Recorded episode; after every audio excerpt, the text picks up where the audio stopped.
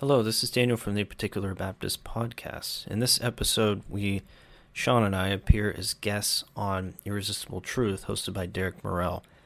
In this episode, we discuss different verses that could be potential problems for Calvinism or that are difficult to discuss with Calvinism. We hope that you enjoy the episode and be sure to give Irresistible Truth a like, follow them on YouTube, Facebook, join their Irresistible Truth discussion group on Facebook and uh, be sure to like, subscribe, and share to our stuff as well. Enjoy the episode.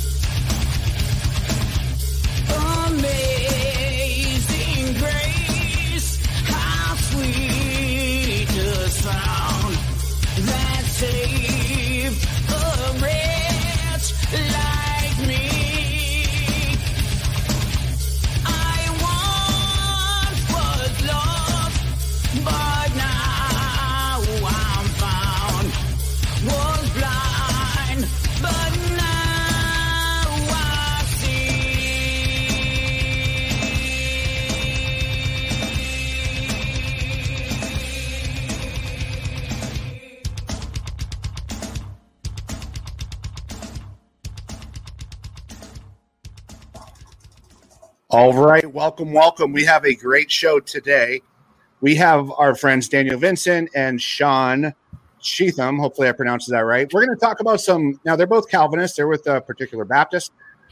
We're going to talk about some verses that a lot of Calvinists struggle with, or whether it's you you come into Calvinism from from being a non-Calvinist, or whether you grew up in it. So, I'm going to go ahead and let these guys introduce themselves. So, why don't we start with you, Dan?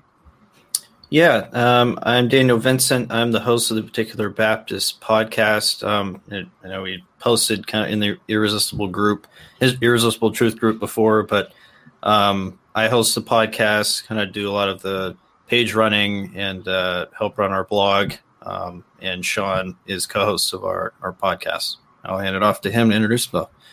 Yeah, I'm I'm Sean Sheatham. I'm a co-host of the uh, Particular Baptist podcast. Also contribute to the blog. And uh, both Dan and I are deacons in our uh, local church. We attend the same church. Very cool. Very cool. So we're gonna probably we're gonna go about an hour, maybe hour fifteen. We don't want to keep this too long. If you have questions that are pertinent to what they're talking about, um, feel free to, to to put them in. We'll try to get to them either during or at the end. I'm just hosting this, guys. Um, I'll probably add some conversation if possible, but we want to go ahead and hand it over to Dan. So again, these are just give a quick background of of why these verses are important to you, or or if you ever had to struggle with them, or or maybe you know a lot of non Calvinists that struggle with them, or whatever it is. So it's all yours, Dan. Yeah. Um, so the verses I'm going to be focusing on tonight are John 3, 14 through 16, and paralleling that with Numbers 21, 9. Um, so it says, just as Moses lifted up the snake in the wilderness, so the Son of Man must be lifted up, that everyone who believes may have eternal life in him. For God so loved the world that he gave his one and only Son, that whoever believes in him shall not perish but have eternal life. Now, I think verse 16 is used by those um, to speak out against Calvinism, especially as it relates to the extent of the atonement. Um, that God, you know, He's loved the entire world, so He gave His uh, Son for the entire world um, and I want to talk about why this is a faulty view of the atonement, um, and particularly with regards to the Son of Man being lifted up, um, in, in him paralleling that with Numbers 21 9. Um, and I actually heard this um, from our, our friend Leighton Flowers. Um, he had tried to use this as a verse to talk about uh, how the atonement is universal. so the assertion essentially is made that since the provision was made that God in the wilderness in, in Numbers 21 9 presented the snake on a pole to all who were present, Jesus' work must have been for all men since Jesus made this direct comparison to himself. So if you recall in Numbers 21 9, um, the people of Israel were complaining. You know, they didn't have food, they were hungry. And so God punished them by bringing venomous snakes. And many of them were bitten. Um, and then uh, if they wanted to be healed from uh, these venomous snakes, they had to look to the snake up that was raised on a pole, and then they were they would be saved through that. And Jesus ties that to himself, and this is clearly a a, uh, shadow of Christ's death on the cross.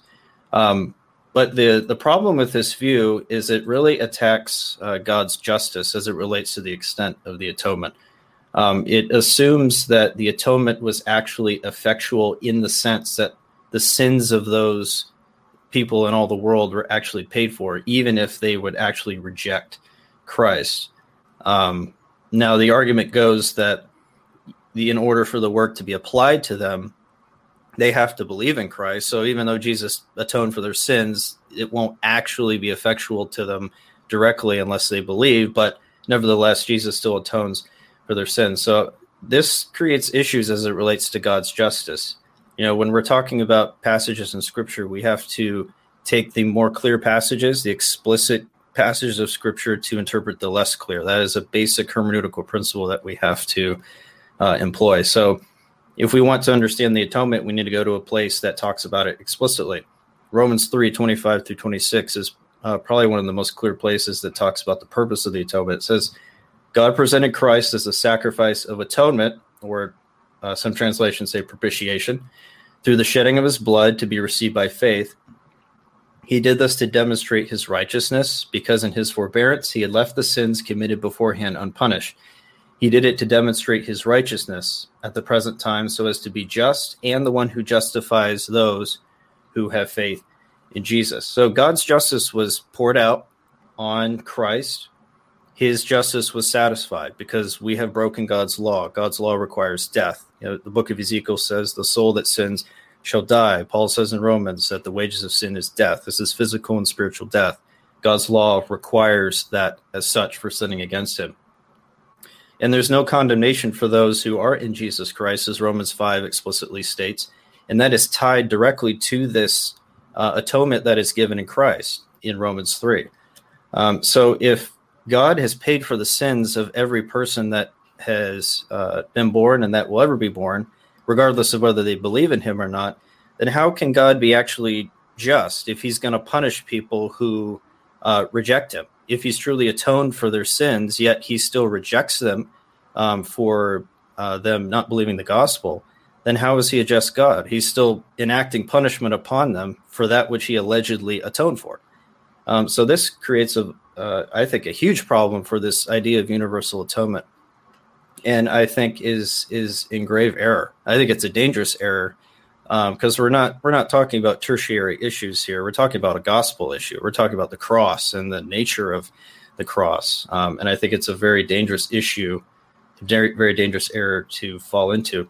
Um, we see in John 3 later on in verse 18, it says, Whoever believes in him is not condemned, but whoever does not believe stands condemned already because they have not believed in the name of God's one and only Son. So we can see here that those who reject Christ, they are condemned. And this is not just a, um, you know, just some arbitrary condemnation. This is a, a legal declaration of condemnation because they have broken God's law, they have violated his law, and they are condemned as a result of disobeying God. So um, if you do not believe in Jesus Christ, you are condemned under the law of God. Therefore, God could not have paid Jesus. God could not have paid for your sins on the cross. Otherwise, His justice is violated. Um, and I know people tried to go to verses like First John two two. You know, He atoned not only for our sins but for the sins of the whole world. Again, we have to go to passages like this in Romans that lay out clearly what the atonement is, its nature, what is it exactly doing? It is to satisfy the justice of God. It is a just act. This is what theologians have called the passive obedience of Christ. Him um, obeying God in this in satisfying His law as it relates to the punishment, and then you have His active obedience, which is satisfying the law of God as it relates to His uh, His life. So we have to get these things right, or we're going to have a misunderstanding of the gospel ultimately, because this is uh, going to the heart of the atonement. Um, so those are the verses that I wanted to talk about. Um, I, I, think that those are pretty common. At least verse 16, I think, is the mo- one of the most common assertions given. Um, you know, people say, "Well, the whosoever believes uh, will be saved." Yes, whosoever believes will be saved. That does not therefore follow that uh, those people have been atoned for, um, or that somehow their their sins have been paid for on the cross. Um, that's just not the case at all. Whosoever believes in Christ will be saved, and we believe that those who be, who will believe are the elect. You will prove yourself to be one of the elect if you be, truly believe in Jesus Christ. Um, I don't think that's a negation or a, an argument against Calvinism at all. I think it's a poor argument and fails to see the context not only here but um, in other places in Scripture that speak more clearly on the work of Christ. Yeah, that's good, Dan. Let me. You mind if I ask you a couple questions? Now, this isn't staged or anything. I don't. I didn't know what verses they were going to use. Um, we do have some comments, but so have you ever looked? Well, let me ask you a couple questions. Do you think, since it is a gospel issue, would you say that anyone who has a different interpretation of this is unsaved, or do you just think there's a lot of confusion in the ranks, so to speak, that you know it, it depends on what level someone is, or, or how would you tackle that? Uh, that out, actually comes up quite often. Yeah, so I, I, would say yes, it is absolutely a gospel issue. However, I think that um, if there are people who are going to be misunderstood or or maybe have poor teaching that may believe it out of ignorance, um, but I don't believe that if you believe, if you hold to this view out of ignorance, that you are unsaved necessarily. Um, I know that there are plenty. I know people in our own church who came out of um, that that type of background and are now Reformed Baptist, Calvinistic. Um, mm-hmm. But that doesn't. I wouldn't say that they weren't saved before. I think it's more if if you are doing this in the face of constant correction and you are belligerent in your teaching and, and continuously going down that road in a prideful way and teaching it continuously as if it is truth um, without turning from it, I think there's a good chance you may be um, endangering your soul and certainly endangering the souls of others if uh, if you're teaching a false gospel. Mm-hmm. Um, but I would di- I would be careful to say that they are unsaved. Um, yeah. yeah, I would be very careful to say that. Yeah, and you get a lot of you know John three sixteen was really one of the verses that brought me into Calvinism because, you know, that's beat into most people since they're kids and it's a certain way. And, you know, then I found out, you know, I don't know if you'd studied the, the, the Greek on this, but whosoever believeth is a common, common way it's translated in English. And, you know, I'm not quite sure there's an exact Greek part of any manuscript that word for word, or at least it doesn't connote what English, what a lot of people take it for in the English language. I don't know if you ever looked at that before. Um, I've heard of it said as it could be translated as the believing ones or whoever is believing. Um, I think when people read "whosoever believes," they they tend to think of the first act of believing, mm-hmm. um, which is okay, but it's also a present tense word, which is talking about someone who continuously is believing in Christ. It's not like they believed at one point and then they can go back to living their old lifestyle. Um, it's a continuous act. Yeah, yeah. So I think it's best. I'm going to have Sean. I'm going to have you go, if you have any comments on the John three portion, and then we'll hit a verse from you, and we'll kind of go back and forth with you guys if that sounds good. So, yeah. Sean, do you, do you have anything to add on the three sixteen that whole section or Romans or anything? Uh no, I think I'm good on that front. Okay. Well, why don't you dive into one of your verses and we'll go from there. Yeah, sure. So, just as way of uh, background, because Derek asked that we uh, bring up verses that uh, made us think as Calvinists, essentially. I don't know that there was any verse that seriously made me doubt Calvinism. Um, uh, since I've become a Calvinist, I've been very certain that that is the truth. Um, obviously, there are verses that the first time you read them, you're like, wait, how does that fit? And sometimes you are confronted with that. But ultimately, I don't think that's necessarily something specific to Calvinism. Everybody, unless you just truly aren't thinking about what you're reading, everybody at some point comes across a Bible verse is like, wait, how does that fit with my theology in X portion or Y portion? Not necessarily about soteriology, but just in general. And uh, because no one reads the Bible the first time and picks up um, every single little detail or understands everything perfectly, that's just going to happen. So I don't necessarily see that as a problem with Calvinism.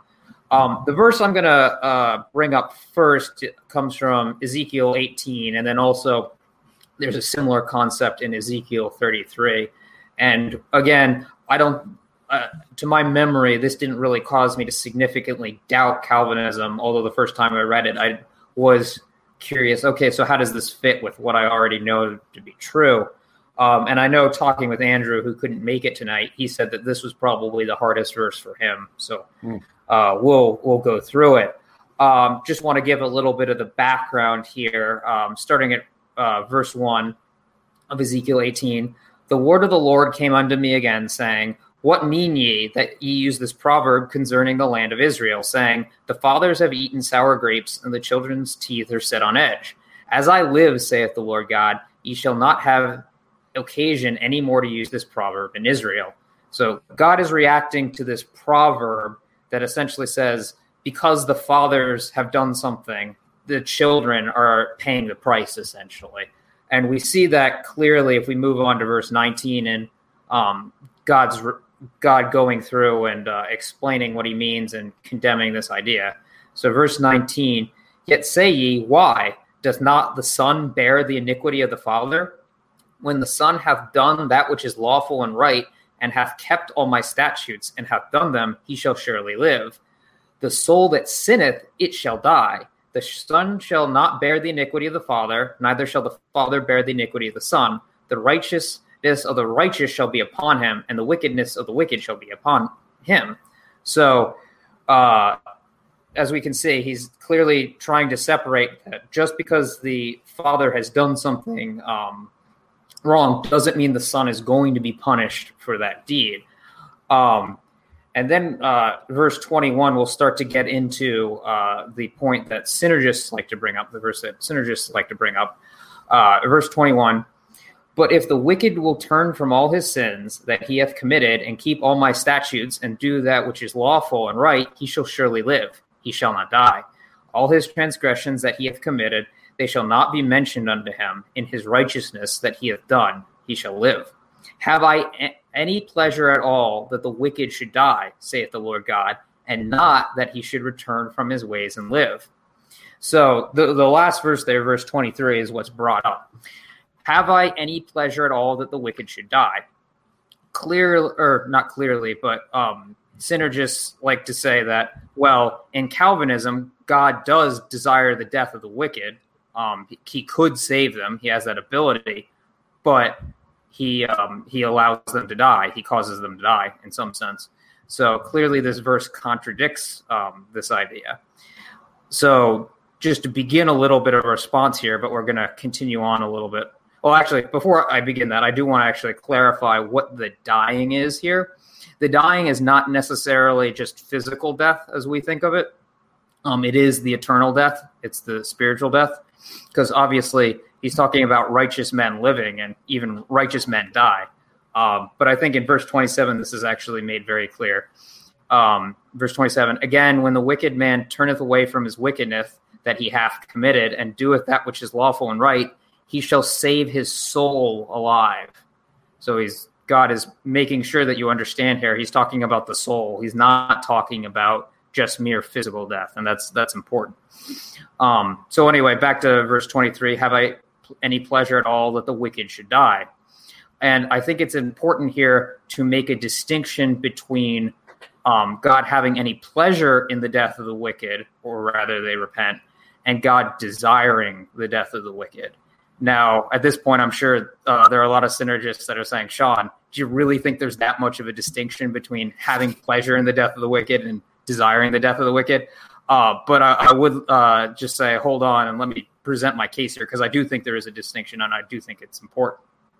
And um, uh, let's see. I just want to quickly um, go through uh, Ezekiel 33, verses 11 through 13, just to show that it's making the same point essentially. Uh, Say unto them, As I live, saith the Lord God, I have no pleasure in the death of the wicked, but that the wicked turn from his way and live. Turn ye, turn ye from your evil ways, for why will ye die, O house of Israel? Um, Therefore, thou son of man, say unto the children of thy people, the righteousness of thy righteousness shall not deliver him in the day of his transgression.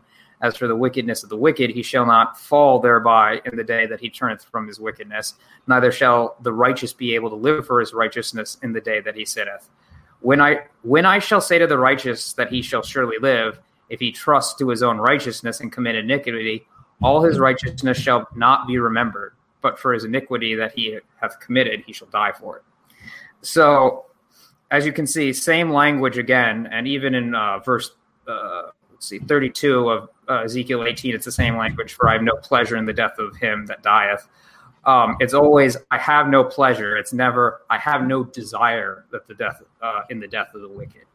And I think from other per, uh, places in Scripture, even the synergist would have to admit that God, in some sense, does have a desire that the wicked would die, even eternally. There's the obvious point that well, He does cause them to die eternally. So in some sense, He, he at least has that desire.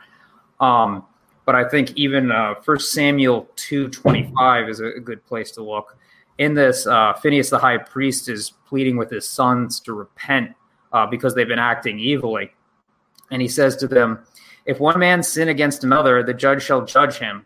But if a man sins against the Lord, who shall entreat for him?" And then God, in the same verse, says this. Uh, God, through the author, says this. Notwithstanding, they hearkened not unto the voice of their father because the Lord would slay them.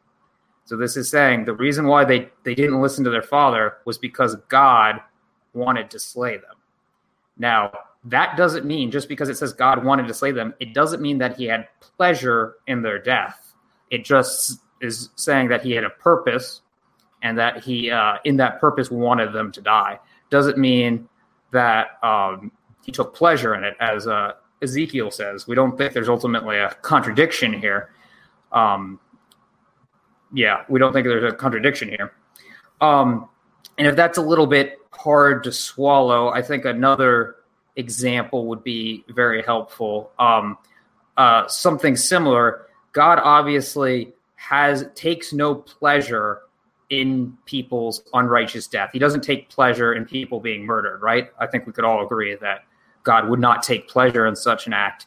And yet, God does desire the death of certain people. We just saw that in First um, Samuel two, but even Acts chapter four, verse twenty-seven. Uh, For of a truth, against thy holy child Jesus, whom thou hast anointed, both Herod and Pontius Pilate, with the Gentiles and the people of Israel were gathered together, for to do whatsoever thy hand and thy counsel determined before to be done. So this is saying that God specifically worked things so that Jesus would be put to death. Um, and I know a lot of synergists want to say that this doesn't uh, mean that there's uh, an exhaustive decree of God. And I'm not even necessarily arguing for that in Acts chapter 4 right now. It's just merely saying that God beforehand determined something to be done. It doesn't say he decreed literally everything, although it, I would argue that he, he does. But uh, the synergists would have to at least agree that God beforehand um, brought about the death of his son, and that was an unrighteous death on the cross. He was perfect. Jesus was perfectly righteous. There's no um, there's no sin in him, no reason for him to die. And while God, in one sense, certainly didn't take pleasure in the death of his son, he did, in another sense, desire his son to be destroyed. Um, and even a little bit more um, more to the point, Isaiah 53, starting at verse 8, uh, this is obviously a prophecy of the Messiah.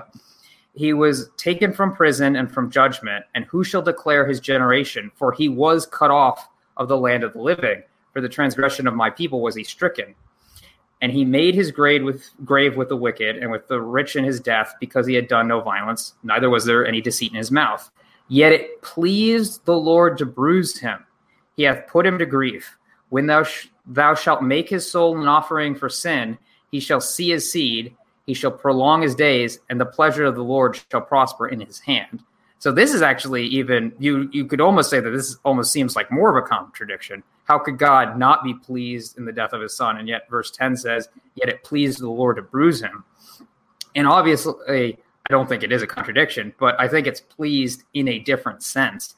There's a difference between God taking pleasure in the death of whether it be his righteous son or the death of the wicked, and it pleasing God about the results of such. Because ultimately, I think it pleased the Lord to bruise him because of his the results of that, not because he desired that his son should suffer just wantonly for no reason at all. And um, before we move on, I do want to address a little bit of a, another topic. Um, because I know some people might read Ezekiel 18 and 33 and come away basically legalists uh, because there's a lot of um, if you do righteousness, you will surely not die. And that might lead someone to the idea that um, they have to do good works in order to be saved. And uh, I think um, uh, verse 13 of Ezekiel 33 specifically puts this idea to death. Uh, when I shall say to the righteous that he shall surely live, if he trusts to his own righteousness and commit iniquity, all his righteousness shall not be remembered. But for his iniquity that he hath committed, he shall die for it.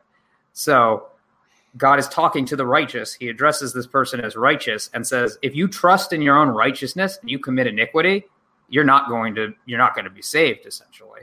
Um, so um, I just presenting the gospel um, anyone out there that thinks that by their own righteousness they are made right with God, no, that is not the case. You need to uh, repent and believe in the Lord Jesus. He was the atoning sacrifice for sin. If you believe in Him, your your sin is paid for, and uh, righteousness is accredited to your account. So you're accounted as righteous. But um, yeah, there's um, you will not be saved in any other way. Trusting in your own righteousness is that please God is not uh, the way to go. And then there's the opposite um, error that um, basically. Oh well, I just completely lost my train of thought there. Um, but uh, yeah. I got a question for you. Sure. So you've mentioned the word synergist several times. Can you mm-hmm. just briefly explain what is a synergist, and obviously that compares to monergist, and why is that even mm-hmm. important with these discussions? Yeah, so basically a monergist in the in the Calvinistic sense. There's a also a monergist in a humanistic sense. Um, a monergist is someone that says salvation is all ultimately of God. God brings about salvation entirely of Himself, independent of the creature. The synergist um, would say that uh, it's a cooperation effort between God and man. God may even be doing the the lion's share of the work there, but ultimately there is at least part of man uh, that um, is ultimately responsible for their salvation. Cool. Dan, did you have anything to jump on to those passages? That was kind of a lot of a lot of meat there. Yeah, um, I'll note that you know Deshaun's point about different senses of God taking pleasure in um, in the destruction of the wicked, or or even with the the death of his son. Uh, Deuteronomy twenty eight sixty three says, "And the Lord took delight in doing you good and multiplying you." So the Lord will take delight in bringing ruin upon you and destroying you, and you shall be plucked off the land that you're entering to take possession of it. So we see this, you know, it might appear double, uh, I guess, double speaking in the Bible, um, but we have to understand this as there's different senses in which God takes pleasure and he doesn't take pleasure in the destruction of the wicked. Obviously, um, God bringing judgment upon a wicked people is a good and just thing. So, in that sense, he's certainly going to take pleasure in it because it's consistent with his nature. God doesn't hate himself, um, he can't do that. But there's a sense where God doesn't take pleasure in it, where um, you know he desires those people uh, to be saved in a very in a limited sense, um, and he is a gracious God, and he hmm. is not just capriciously going around wiping people out because he uh, you know, he's not a Joker character. where He just takes pleasure in destruction. Um, there is righteousness and justice behind it um, that is consistent with this nature. Yeah, I've I heard someone ask R.C. Sproul, who passed away not too long ago. I heard someone ask him the same question, and, and R.C. says, you know, it's that God doesn't get his jollies off of right. killing people. He's not a sadistic psychopath that just wants to torture and kill people.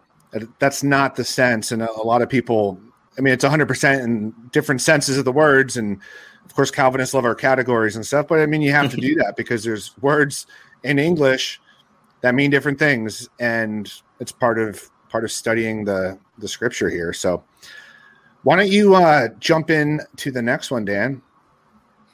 Um, so with regards to well, actually, I, I, think I hit all the verses I was going to hit. So, oh, okay. Yeah, yeah. Numbers 21 9 was essentially uh, paralleling John 3. Jesus parallels um, himself with regards to the snake being on the pole. Mm. Um, and that all who look to the snake would be saved from the snake poison, and all those who look to Christ would be saved by looking to Him. Got it. Yeah. Okay. Did um, Sean? Do you have any more verses or? Yeah, I've got at least. Well, I've got up to three more. It depends on how many we want to do. Throw. We're only thirty minutes into this thing. Throw another one in there, and all right. And for all the just a side comment for all the watchers and listeners, feel free to ask some questions. I know there's a few people asking some stuff. There's a few verses getting thrown out there, so we'll try to have some time here in a little bit and try to see what we can hit. All right, so uh, I'm going to go to uh, First Timothy chapter two, and it's verse four that um, is normally brought up, but oh, I'll yeah, start it. Yeah, I'll start at verse one. I exhort, therefore, that first of all, supplications, prayers, intercessions, and giving of thanks be made for all men, for kings, and for all that are in authority, that we may lead a quiet and peaceful life in all godliness and honesty. For this is good and acceptable in the sight of God our Savior, who will have all men to be saved and to come unto the knowledge of the truth. Now, the typical um, Calvinistic response to this is that the all men being spoken of is more of categories of men than particular um, or, uh, all individuals exclusively when it says who will have all men to be saved. Um, or at least that's what i hear typically. Um, and while i actually think that might be true i don't even necessarily have an issue if the sinner just comes to me and demands that um, verse 4 must be saying must be talking about all men individually. I don't think it ultimately overturns anything in calvinism. And it's precisely because of what we were already talking about in the passages in ezekiel.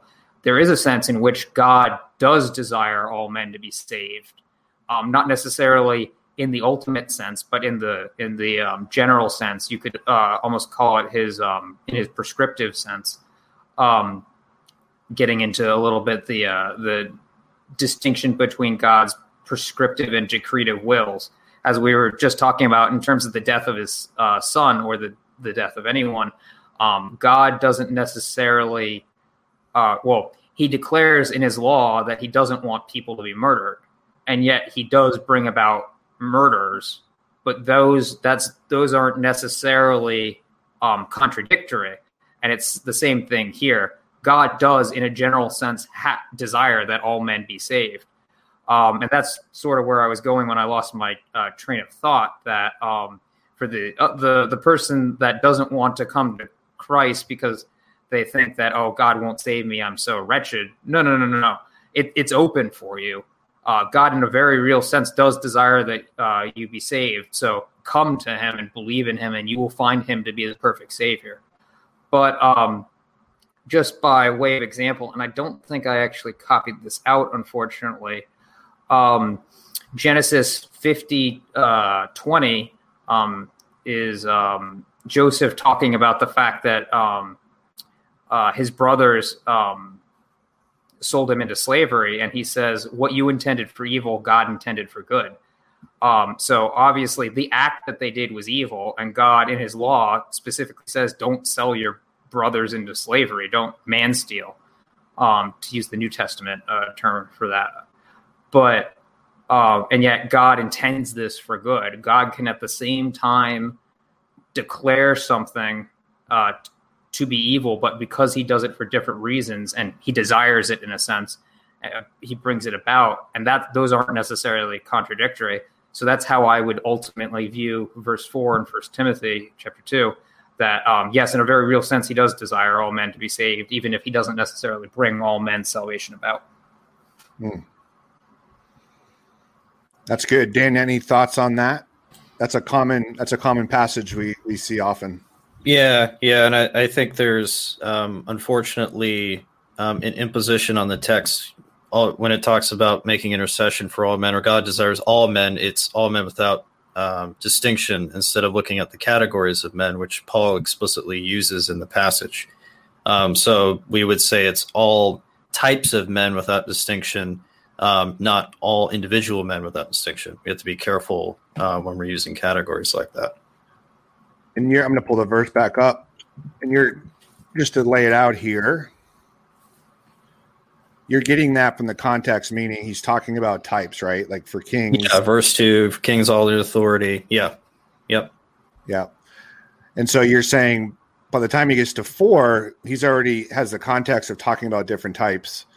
And then by the time you get to four, all men, what does that actually mean?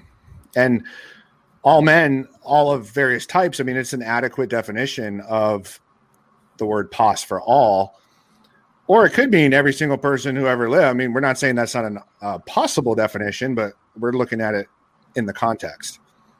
So that's yeah. So I think if yeah, um, because if we start saying that um, you know God literally desires all men to be saved in the sense um, you know salvifically, then we have issues. Then why aren't all men saved?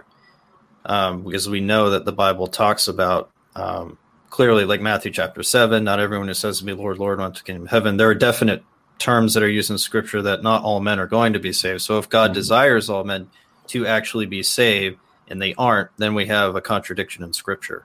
Um, and our entire epistemology, uh, epistemological foundation crumbles. Yeah. Now, do you notice a lot of times it seems that the people who struggle most with some of these verses, these proof texts, are people that put these verses in like a vacuum and they look at one verse, or maybe they look at a few verses, but well, you know, we have these universal texts, whosoever believeth, all men to be saved. And you know, second Peter 3 9, we can hit that one if you want. But what are what does that mean for how you view God? What does it mean for his his omniscience and the his knowledge of the future and everything like that? Because sometimes you have to sit back and you know calvinists might believe in the covenant of redemption right? You have this trinitarian agreement this trinitarian harmony and if god really really really really really desires to save every single person but why doesn't he? Well the holy spirit only regenerates those who in the non-calvinist position those who believe then they get regenerated. That's where the kind of the synergism comes in and then what did Christ do? Christ, did he come to die on the cross? When he came to die, did he have the intent to save every single person who has ever lived, is currently living, and is going to be living at that time? Did he have that intent? And if the answer is yes, then you have the whole other issue of all the people that died before Christ even came. So he came with the intent to save people who already died that don't even believe.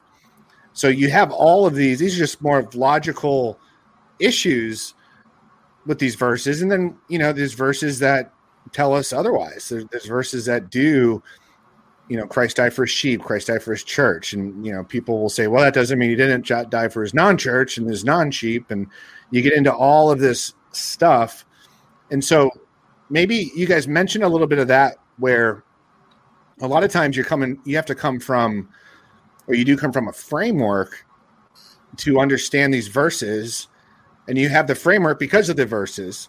And so why is it important or just give me your thoughts on it. I just, I just want to know kind of your stories on that or why is the whole collective i mean it's a big issue. It's a lot of different moving parts. So give some thoughts. Um yeah i, I think it's it's important that we we take all of scripture into account um when we're you know that that's hermeneutics 101 right there. We have to take the clear passages that um, address a certain issue and then use that to interpret the less clear. You know like like we talked about with john 3 16 by itself that verse may appear um, that it's talking about god's universal redemption for all men but you have to go to those passages that talk about the atonement explicitly and paul gives us a clear commentary on that. So you know the pieces of the puzzle um, are not necessarily easily put together by just a couple verses.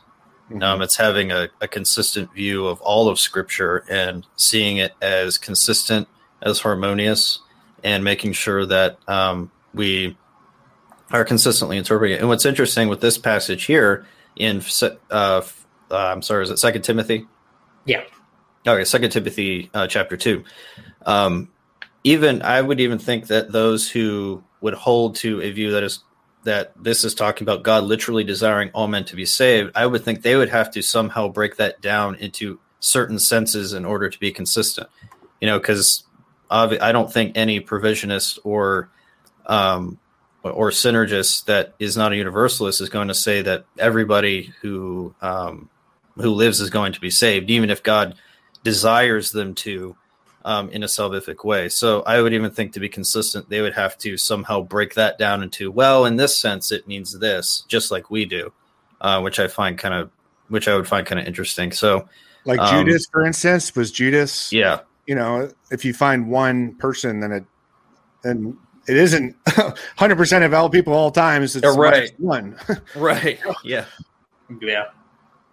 Yeah. Ultimately, I, I do want to definitely hit that idea home.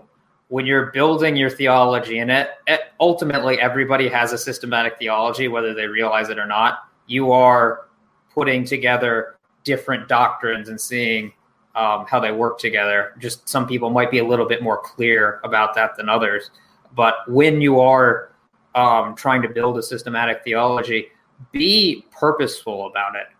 Um, and really think, okay, if I have two verses here, I really do want to focus on the one that's addressing it and is clear, as opposed to going over here. It's like, well, this might mean that. There's a couple different ways this potentially could be interpreted, if I'm being honest. So let me let me hold off on that and interpret something that's a little bit more clear before I make a decision about that.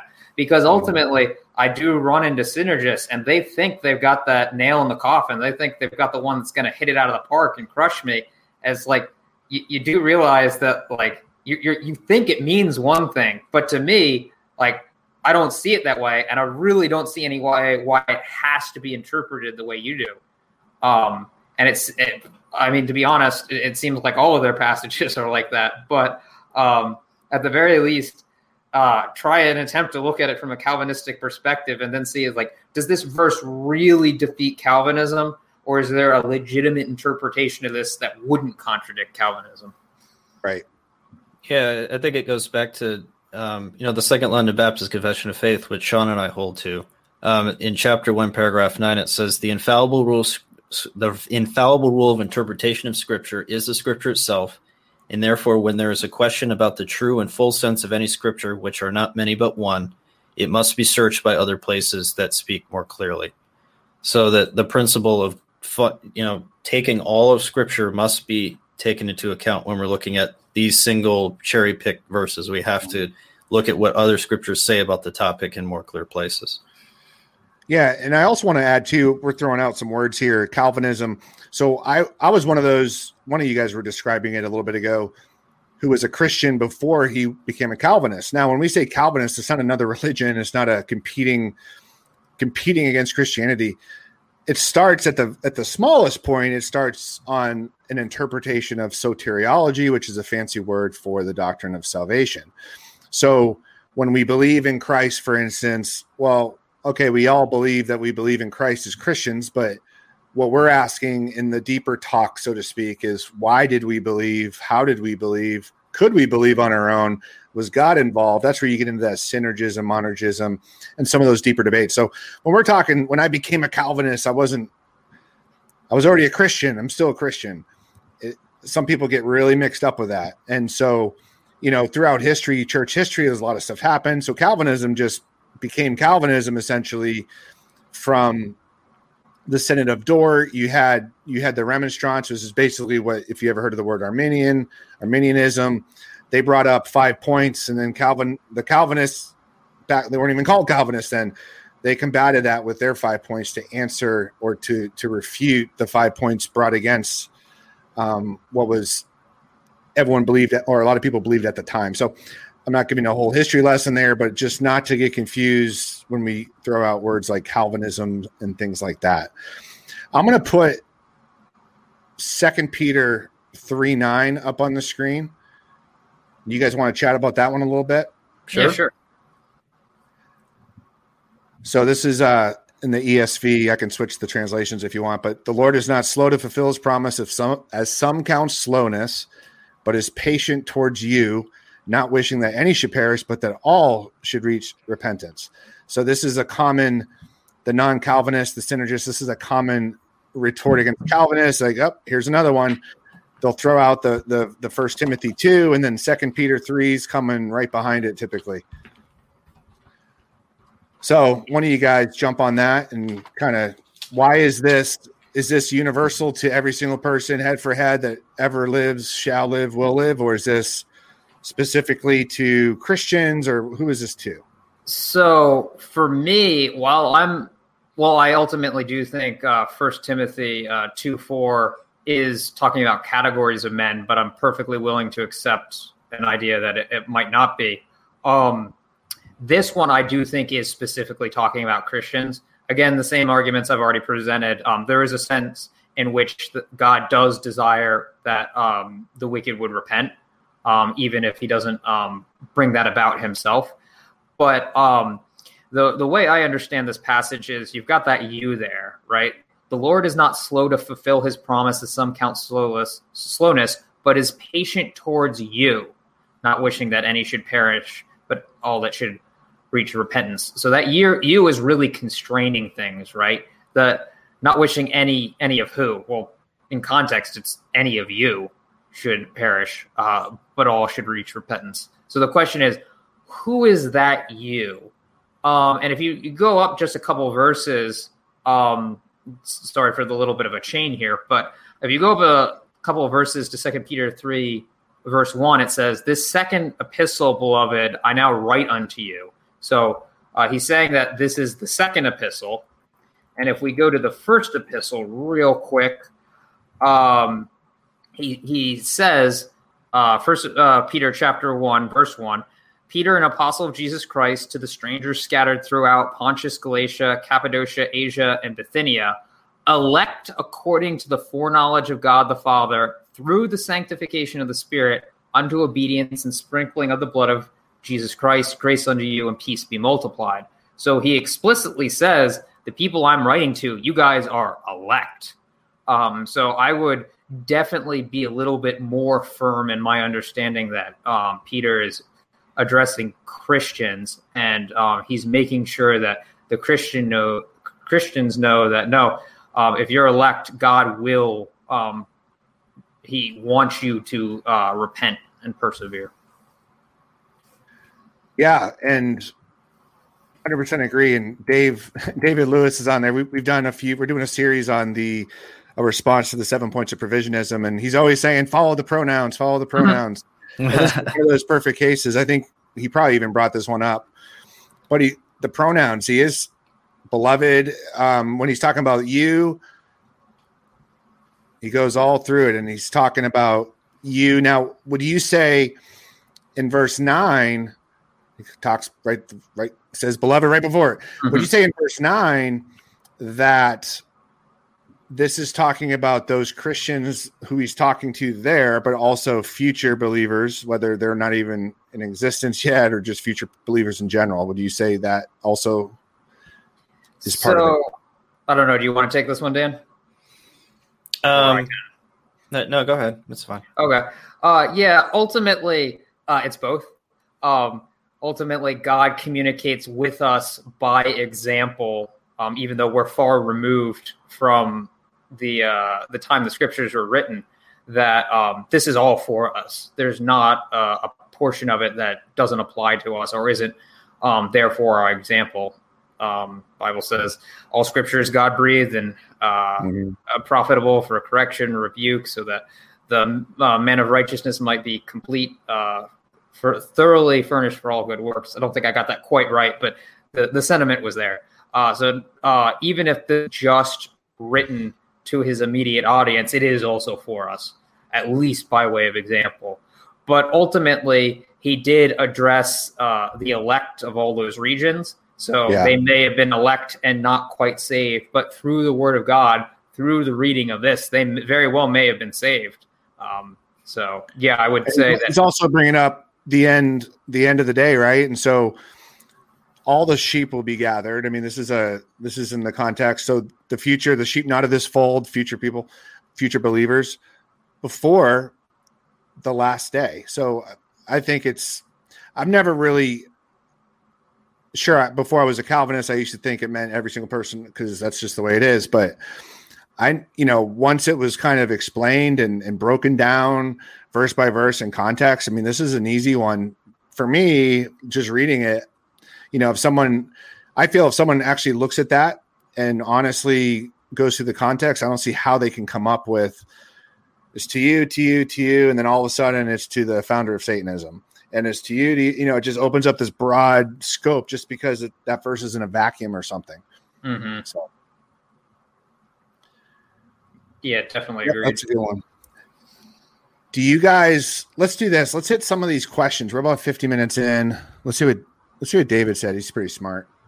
So there's an intra Calvinist debate on the issue of God genuinely desiring the salvation of the non-elect, and they think this verse teaches that. John Piper takes this position. So That Yeah, doesn't really surprise me. yeah, there's Yeah. Piper also debates believes that aside. you know our final justification is by our Hmm. works, but I would that's a say discussion for another day. I would say that uh, God does genuinely desire the salvation of the non-elect in a sense, um, not not in all senses, um, Mhm. and that's that's important because you will get Calvinists that basically deny the free offer of the gospel. The free offer of the gospel being, can you um, give the gospel? Can you preach the gospel to someone who's non-elect? Um, uh, genuinely? Can you say, "Oh, if you believe, you will be saved"? Because from their perspective, no, it, it doesn't matter if you would believe because you're not elect, you wouldn't be saved. And I don't take that position at all. Um, I do think that if it were possible for the non-elect to believe, they would be saved. That um, God's offer is open in that regard, and that is the sense that you get in Ezekiel. I don't, I don't really see any way around that. That no, if the if the wicked man would turn from his ways, he would be saved. Now the non-elect won't, so there's no threat there. But um, yeah, uh, if it were possible, that that offer is genu- genuine. Excuse me. yeah, yeah, yeah. We have the provisions perspective here. Oh, He's talking about verse 9. He says the word any is the same word in the Greek as some previously, which is about the mockers. So, correct me if I'm wrong, Drew. I think it's Drew. He's saying the word any is the same as the word some. So, Well, let me let me turn this right around at you. If you're saying it's the same word as some, would you want it to be translated as some in the second half of that verse? Not wishing that some should perish. um, uh, I don't know that that's necessarily what you want going there, and it might very well be the same word. I haven't looked at it. I'll, I'll take your word for it. but it still Uh, implies what you said, like some of yeah. who, some of you. It still Yeah. doesn't take that. Yeah, the context hasn't way. changed at all um, since the beginning of the book. He's still talking to the same audience. The context still remains the same. There might have been some that counted slowness within the congregation, but the congregation of Christians is still being addressed in this passage. That doesn't go away. Mhm. Yeah, just just because two words are used in the same sentence doesn't necessarily mean they're functioning the same And way. words Although can they, they Greek, could. Greek and English words can mean different things in different contexts. Just because they have the same underlying Greek word does not mean they mean the same thing everywhere in Scripture. That is a non sequitur. Yeah. Now, is God planning anyone to perish? Here's a comment. God is is not not planning for anyone to perish. What do you? So that, yeah. Uh, I I don't. Without further context, I'm not exactly sure what that means. Are you got? I'm assuming you guys are talking about a decree. God has not decreed that anyone should perish. Uh, I'm, I'm guessing that's what you're talking about, but feel free to clarify that. yeah, Yeah. because- I'm sorry. Go ahead. oh, I was going to say even even uh, the provisionists, like the provisionist perspective, would say that God's planning for people to perish in the sense that I mean hell's been created and He knows people will go there. So I have to imagine that He means decree there. Yeah, and again, a lot of it goes to how you know how we view God as far as how He knows the future and stuff. Because if someone believes in exhaustive divine foreknowledge, or even like Calvinism, I mean, what is there? How is he actively planning? If he either, even if he knows everything from the bare minimum, I mean, how what's he planning for? If he, because he would have known that from the from the very beginning of time. essentially. So, so I see in that. So I, I don't know if you know this, Derek, but you can actually see the comments from our side too. Uh, um, okay. But I'm seeing they said the word willing should be more planning. It's not. Is that in the? Let me see if I can. Oh, here it is. The Lord. The word willing should be more planning. Well, in this in this translation, sure. wishing. I think. Right.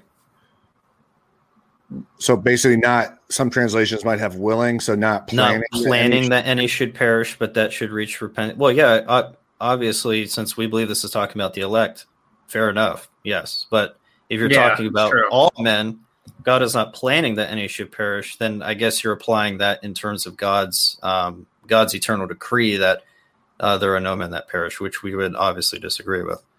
Mm. That there are men that God does send to hell as part of His decree. Everything that has hap- everything that will happen, whether um, it's the salvation of the elect or the destruction of the wicked, is is through decree. Very good. Yeah. Let's tackle. So I've had so Sean, you gave a little synopsis of synergism. There's a couple people at least two people I saw that didn't care for that definition. Um, oh, okay. So, which is neither here, here nor there, but since I'm posting all his stuff, why call us synergists? So why so, he's a provisionist? So why call provisionists, for example, or non-Calvinist synergists? Are there really any that affirm that label? So believe it or not, provisionist perspective, I am actually trying to be polite there, um, because I know normally normally just anybody who's a, the synergist, for lack of a better word, gets labeled with uh, the label Arminian. And I know that's not technically true. So at some point, I'd made the conscious decision. Well, they are all classified as synergists, so let me just call them synergists as opposed to Arminians, because I have had seen people get angry at being called an Arminian when they're they're really not. So now, if uh, he said if he said synergism, that's just a word Calvinists mm-hmm. created mm-hmm. to you mm-hmm. know attack non-Calvinists, would yeah. you? I mean, well, what would you say to that? What, what would you call the broader? Because obviously, I could address you as provisionists, but I want to talk about a group that's broader than provisionists. What would you want um, that group to be called? At the moment, I think the best word is synergist, but um, that's uh, I, I don't know.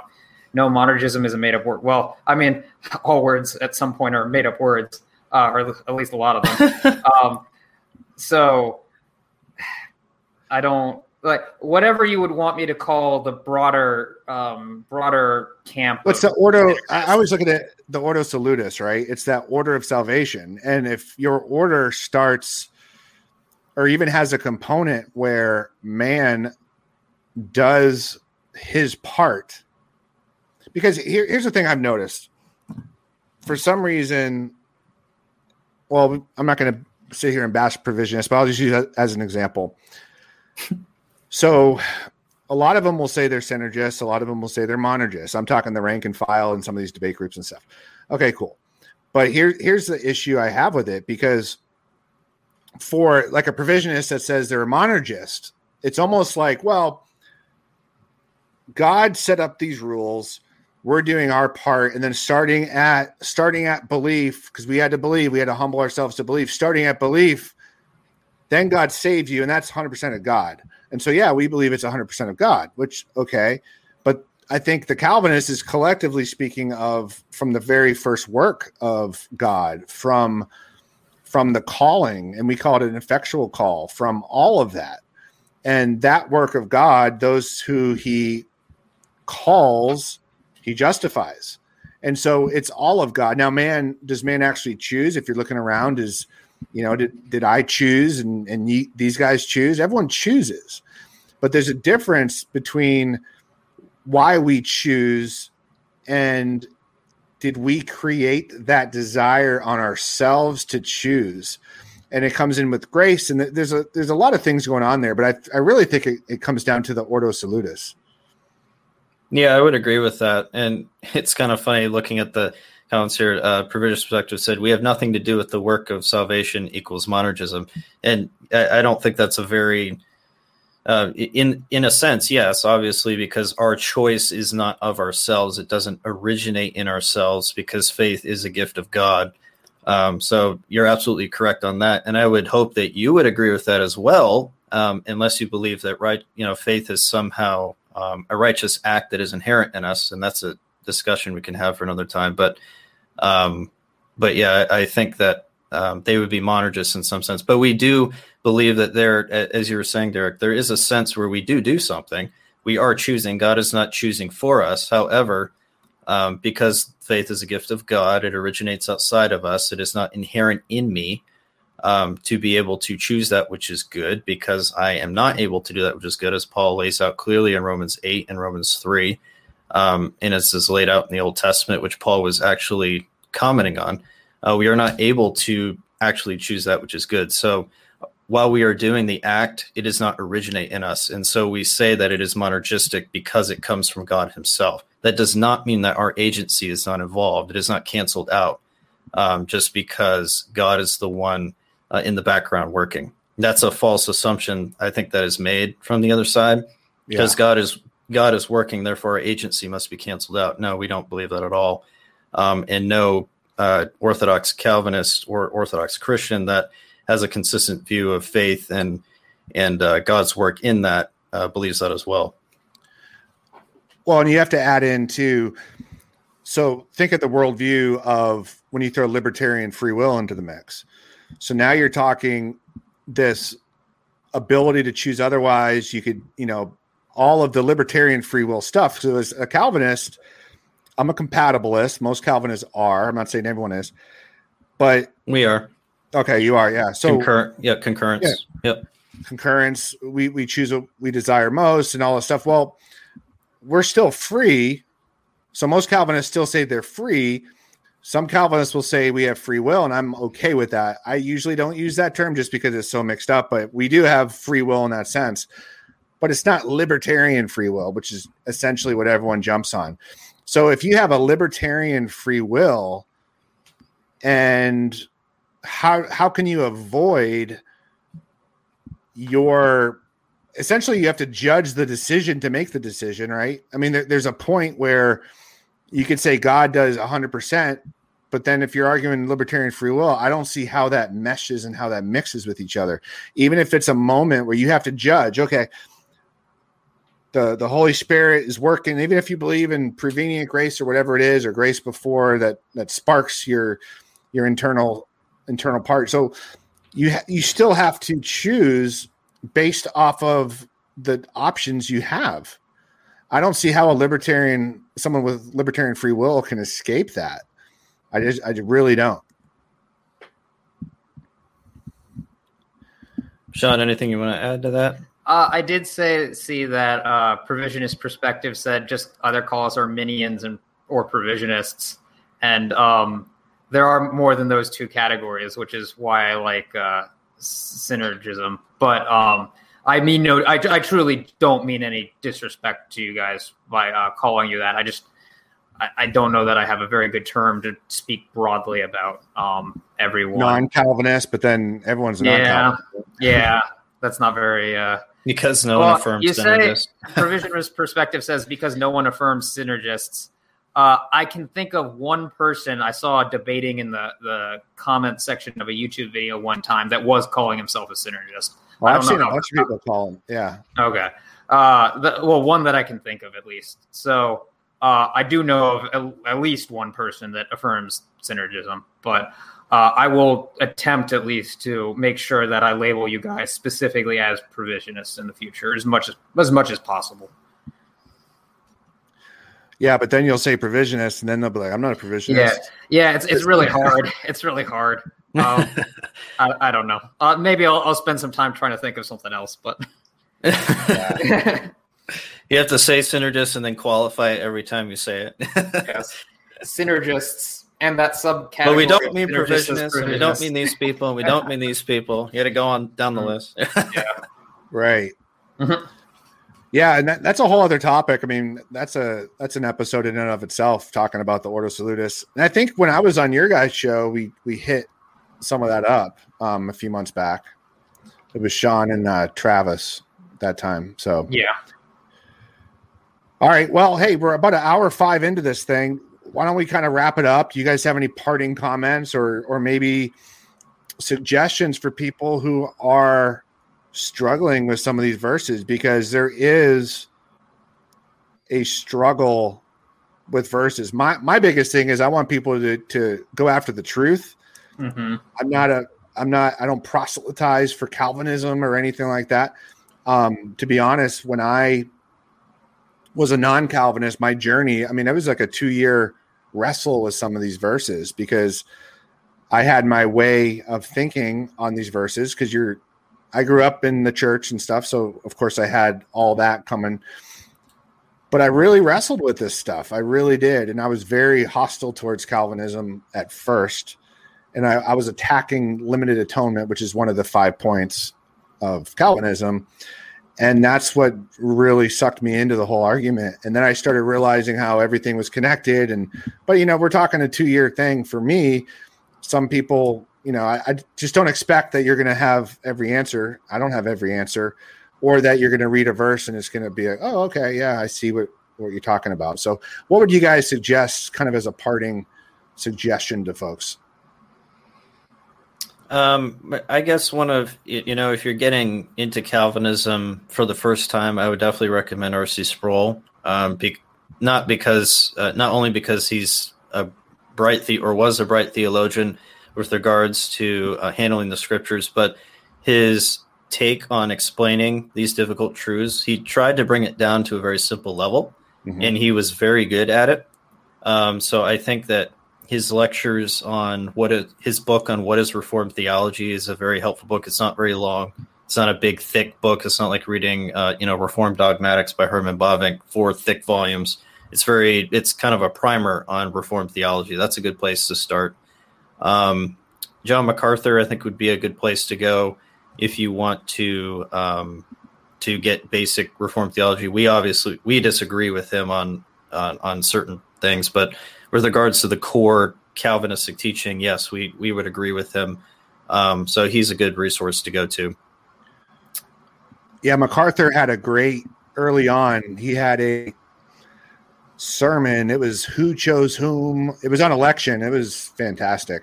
Um, you could probably YouTube it. what about you, Sean? What do you got? So ultimately, I just want to encourage people to read their Bible. Um, mm-hmm. Hopefully, um, I, mean, I, I, hope that we have presented the truth tonight in the, the the Bible verses that we've put forward, and we've put forward the true interpretation. But ultimately, uh, I encourage you to read your Bible because that is God's word. That is the ultimate authority. Um, he has said the truth, and He has said uh, things clearly in there for you to understand. So, uh, I encourage you to see this for yourself. Read your Bible. Consider passages against each other. What does it mean? Um, and ultimately, that is uh, that is the best way to grow spiritually. Um, teachers are helpful, obviously. I never want to say that uh, we shouldn't have teachers or it's just like just me and my Bible alone. But at the same time, do read your Bible. Don't just because I said something, don't take my word for it necessarily. Read the scripture, make sure that is what it says. Awesome. And with that, we're going to head out. I'm going to shoot a slow, well, I should say a short outro video here. We have a big debate coming up here in March on baptismal regeneration. So just bear with the ending here. And thank you guys so much. You can hang out for a few more minutes. Thank you guys so much for tuning in today. And until next time, have a great weekend.